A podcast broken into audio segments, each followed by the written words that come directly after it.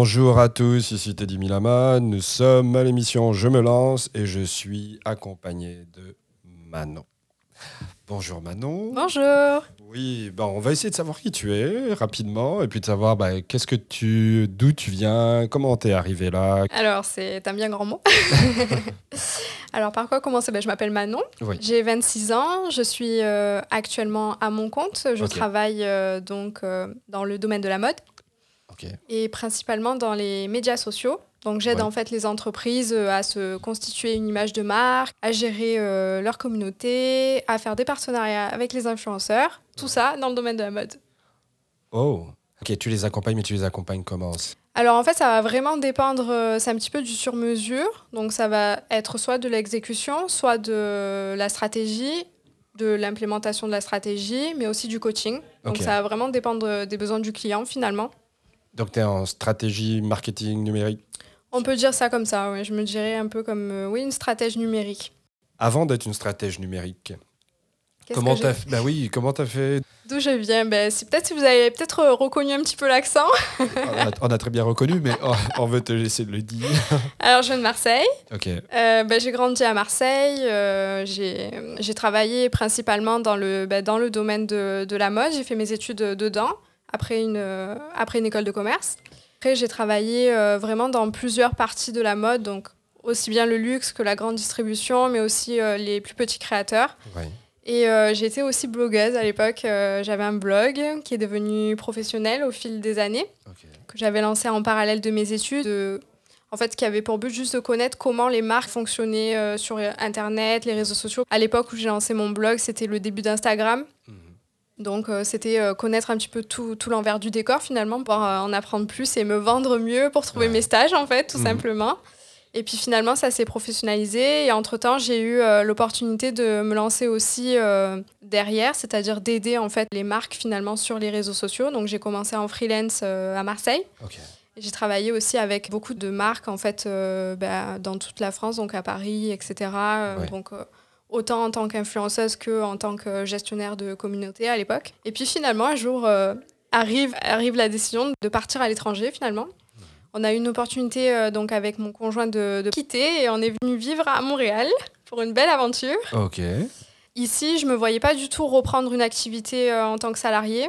Ça me plaît pas du tout. J'ai besoin de travailler pour moi-même.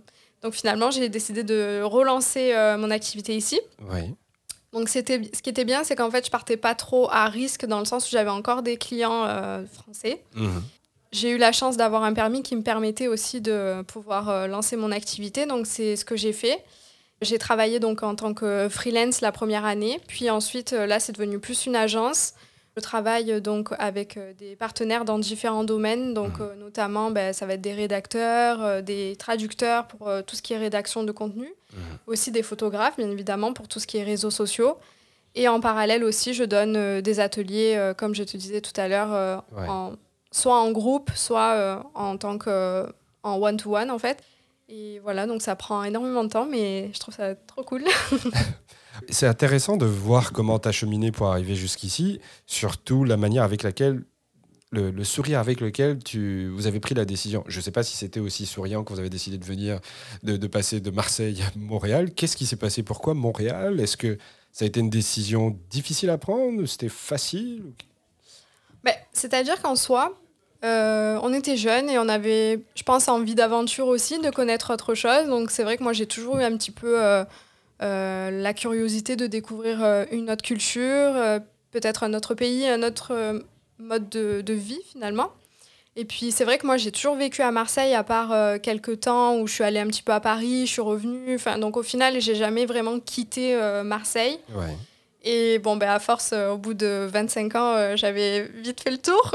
bon, après, c'est vrai que je vais pas te cacher qu'au niveau professionnel, c'était un petit peu difficile. Dans le sens, moi, je me suis lancée, euh, j'étais assez jeune, j'avais 23 ans à l'époque. Et c'est vrai qu'en France, on a quand même un petit peu euh, ce côté euh, euh, jugement, c'est-à-dire qu'on va avoir de préjugés en fait, sur les personnes, d'autant plus quand elles sont jeunes. Donc, c'est difficile en fait de, bah, d'assumer sa place en tant qu'indépendant et chef d'entreprise à cet âge-là. Et c'est vrai que j'avais envie de voir euh, autre chose, euh, le, un petit peu le côté euh, américain et voir un petit peu comment ça fonctionnait ailleurs finalement. Et puis c'est vrai qu'on a eu cette opportunité. En fait, euh, bah, c'est mon conjoint qui, qui a trouvé du travail ici, qui s'est fait débaucher en fait. Euh, lui, il est ingénieur euh, dans la partie informatique, voilà tout ce qui est dans la partie bancaire. Donc c'est vrai que lui, il a eu la chance d'avoir un, bon job dès le départ. Donc c'est vrai que ça a facilité les démarches. Donc en soi, c'était pas une, une, décision difficile. Bon après, c'est vrai que d'y penser et de le faire, il y a quand même un monde. Hein.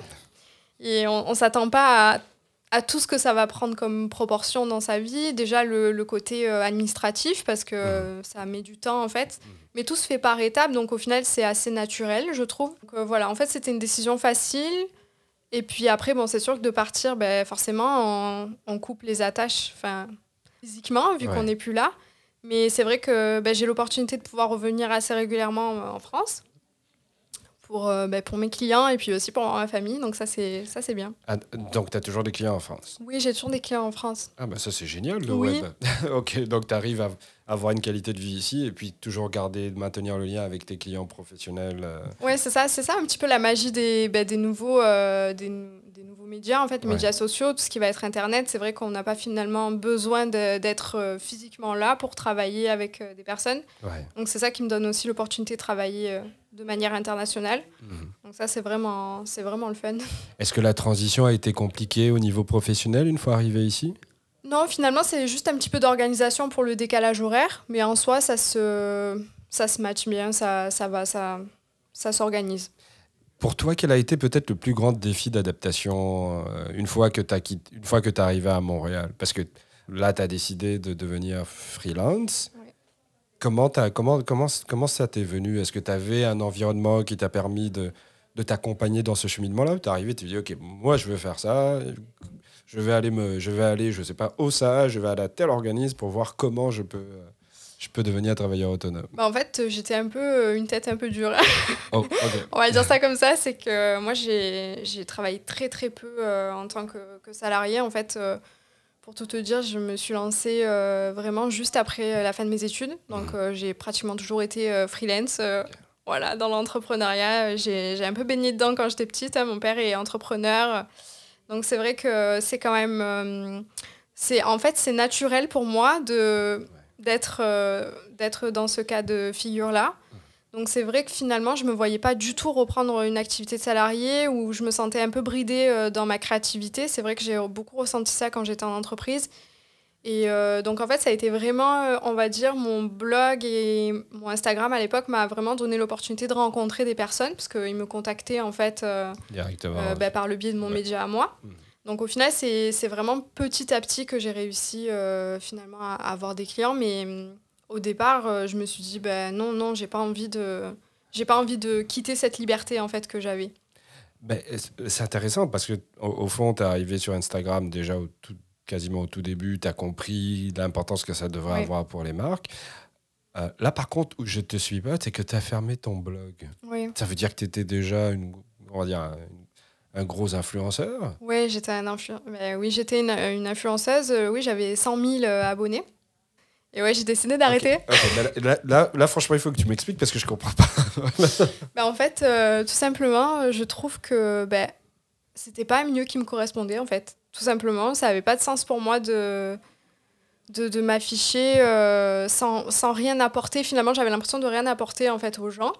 Et puis, en plus, euh, bah, il faut pas se cacher que le milieu de l'influence, c'est très difficile.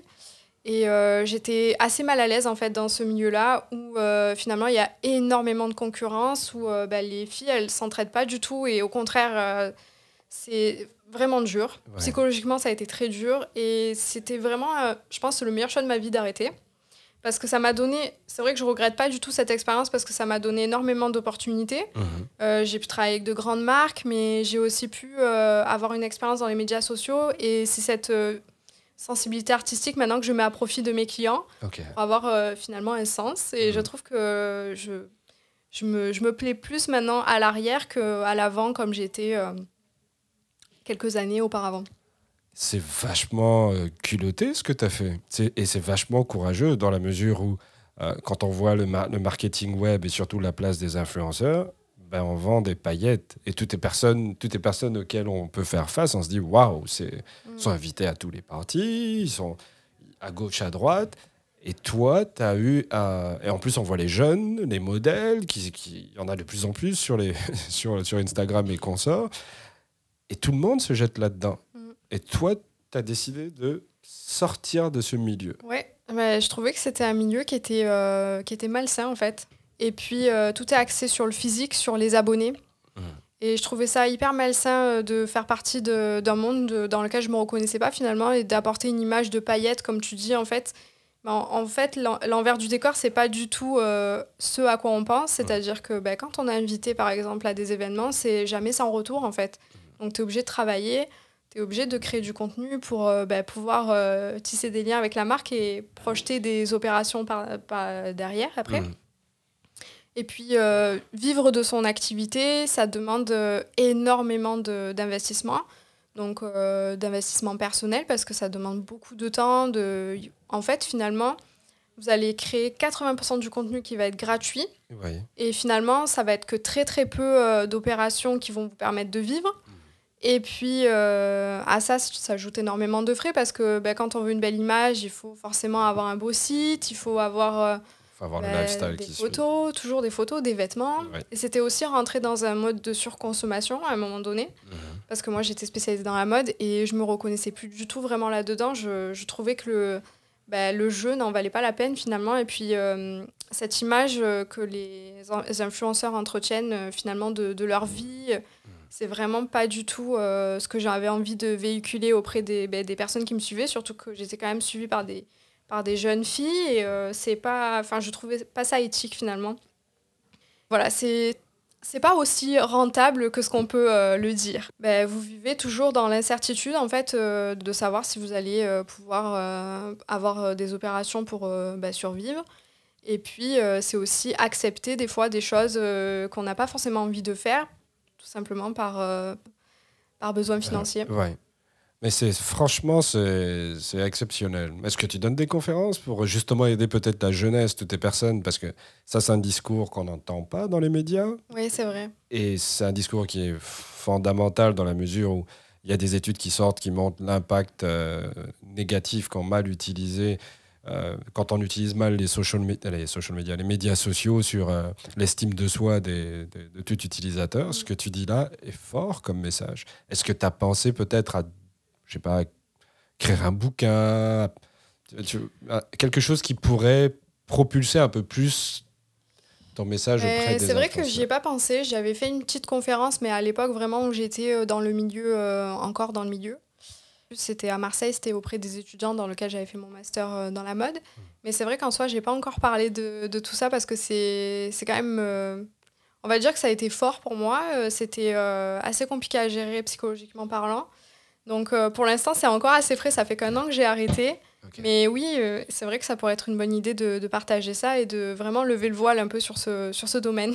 Oui, et puis bah, je te dis ça parce que je pense toujours à monétiser ce que je fais. et puis ça te rapporterait beaucoup plus de clients.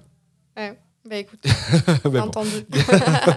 une fois que tu es arrivé à Montréal et que tu es revenu, est-ce que tu as vu des décalages fondamentaux entre euh, les codes vestimentaires, on parle de mode ou accessoires, etc., avec le marché français Comment tu fais pour travailler avec les clients au niveau des codes? Est-ce que c'est quelque chose qui t'a été facile ou ça t'a pris du temps? En fait, finalement, j'ai trouvé, en tout cas, ce que j'ai adoré ici en venant, c'est que les gens sont moins portés sur le physique. Donc, euh, moins sur l'image, ils vont être vraiment naturels, quitte à vraiment bousculer un peu euh, les codes. Mmh. Et c'est ça que j'aime ici. Ben, en tant qu'entrepreneur, en tout cas, il y a beaucoup moins de, de préjugés au niveau de l'âge. Ici, les gens sont beaucoup plus ouverts et puis euh, vont te donner la chance finalement.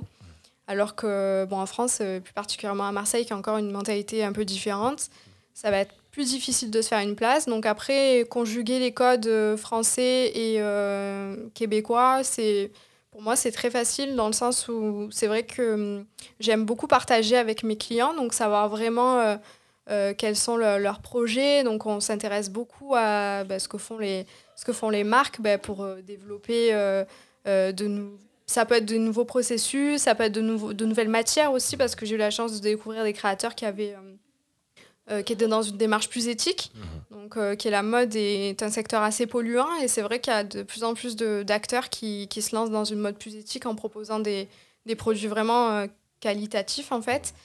Et euh, c'est tout ce processus que j'aime beaucoup, tout ce qui est la confection, les matières, parce que bon, j'ai fait pas, ça, ça, fait partie aussi de mes études et de mes passions. Donc c'est vrai que j'aime beaucoup parler avec tous les créateurs, euh, les, euh, toutes les entreprises en fait avec qui je travaille.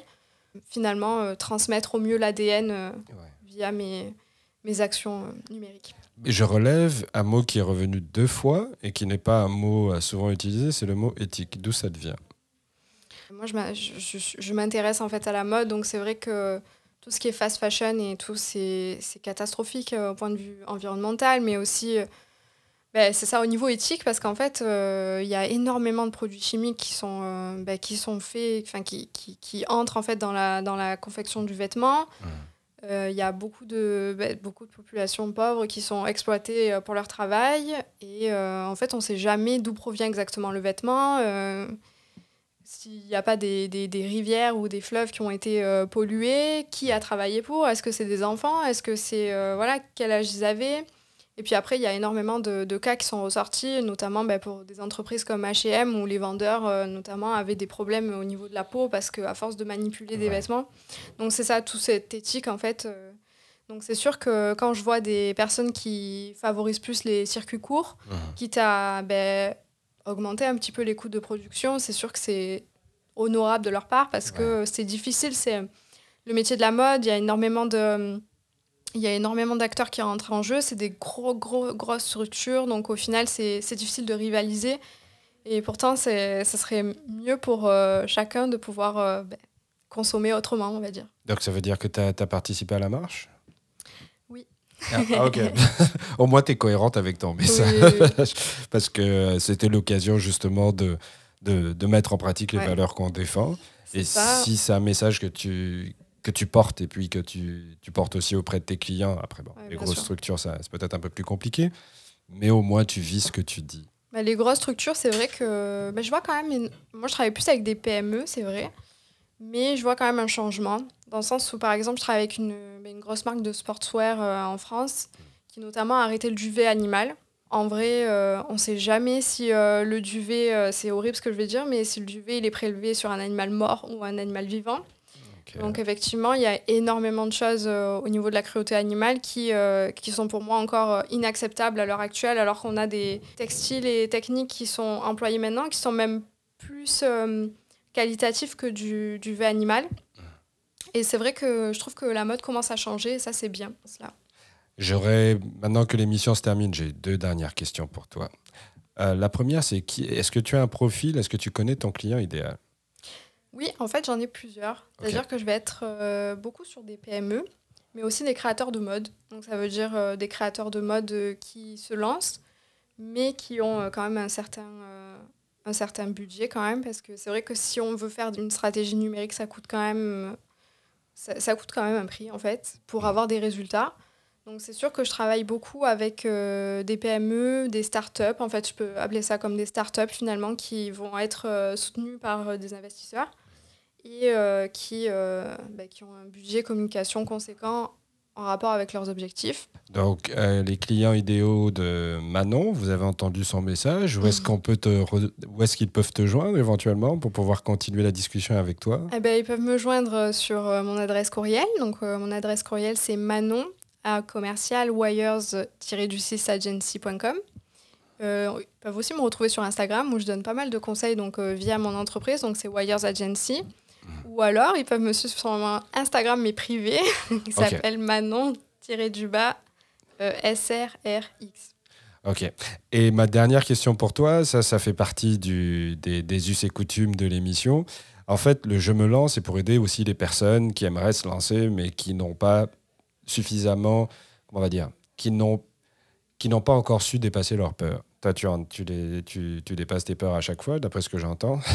Donc, qu'est-ce que tu pourrais recommander à une personne qui souhaiterait se lancer et qui est encore sur le bord, euh, le bord de se jeter? Bah, En soi, moi j'ai toujours peur. Hein. donc euh, c'est juste que je le, je le montre pas, c'est sûr, mais la peur elle est toujours là parce que bah, forcément, quand on se lance, on sait jamais euh, qu'est-ce qui va nous arriver derrière hein, finalement. Mhm. Donc en soi, moi je dirais que finalement, on n'a rien à perdre dans la vie. Donc il faut se lancer, voir ce que ça peut donner. Dans tous les cas, ça peut toujours déboucher sur quelque chose. même si c'est une erreur, en soi, c'est jamais une erreur. Finalement, on apprend toujours. Euh. donc, euh, dans tous les cas, si vraiment on a envie de se lancer, il faut pas avoir de regrets et, et y aller étape par étape, petit à petit. Parce que c'est comme ça, finalement, qu'on crée une, entreprise. Ça vient pas d'un coup à moins d'avoir l'idée du siècle. Mhm. Mais en général, ça fonctionne vraiment étape par étape. Donc finalement, lancer une première étape et puis passer à la seconde. Ah bah, c'est un excellent conseil. C'était vraiment super agréable de, de t'avoir pour l'émission et puis surtout le courage dont tu as fait preuve pour sortir du milieu des influenceurs. Ça, franchement, chapeau bas. J'espère qu'on aura l'occasion de, de t'avoir prochainement. Mais j'étais, euh, j'étais c'était un super plaisir et je pense que pour les auditeurs aussi, vous pouvez, vous allez écouter cette émission très prochainement et contacter Manon si vous avez des besoins dans le domaine de la mode et de la stratégie numérique. On se dit à une prochaine émission. Merci.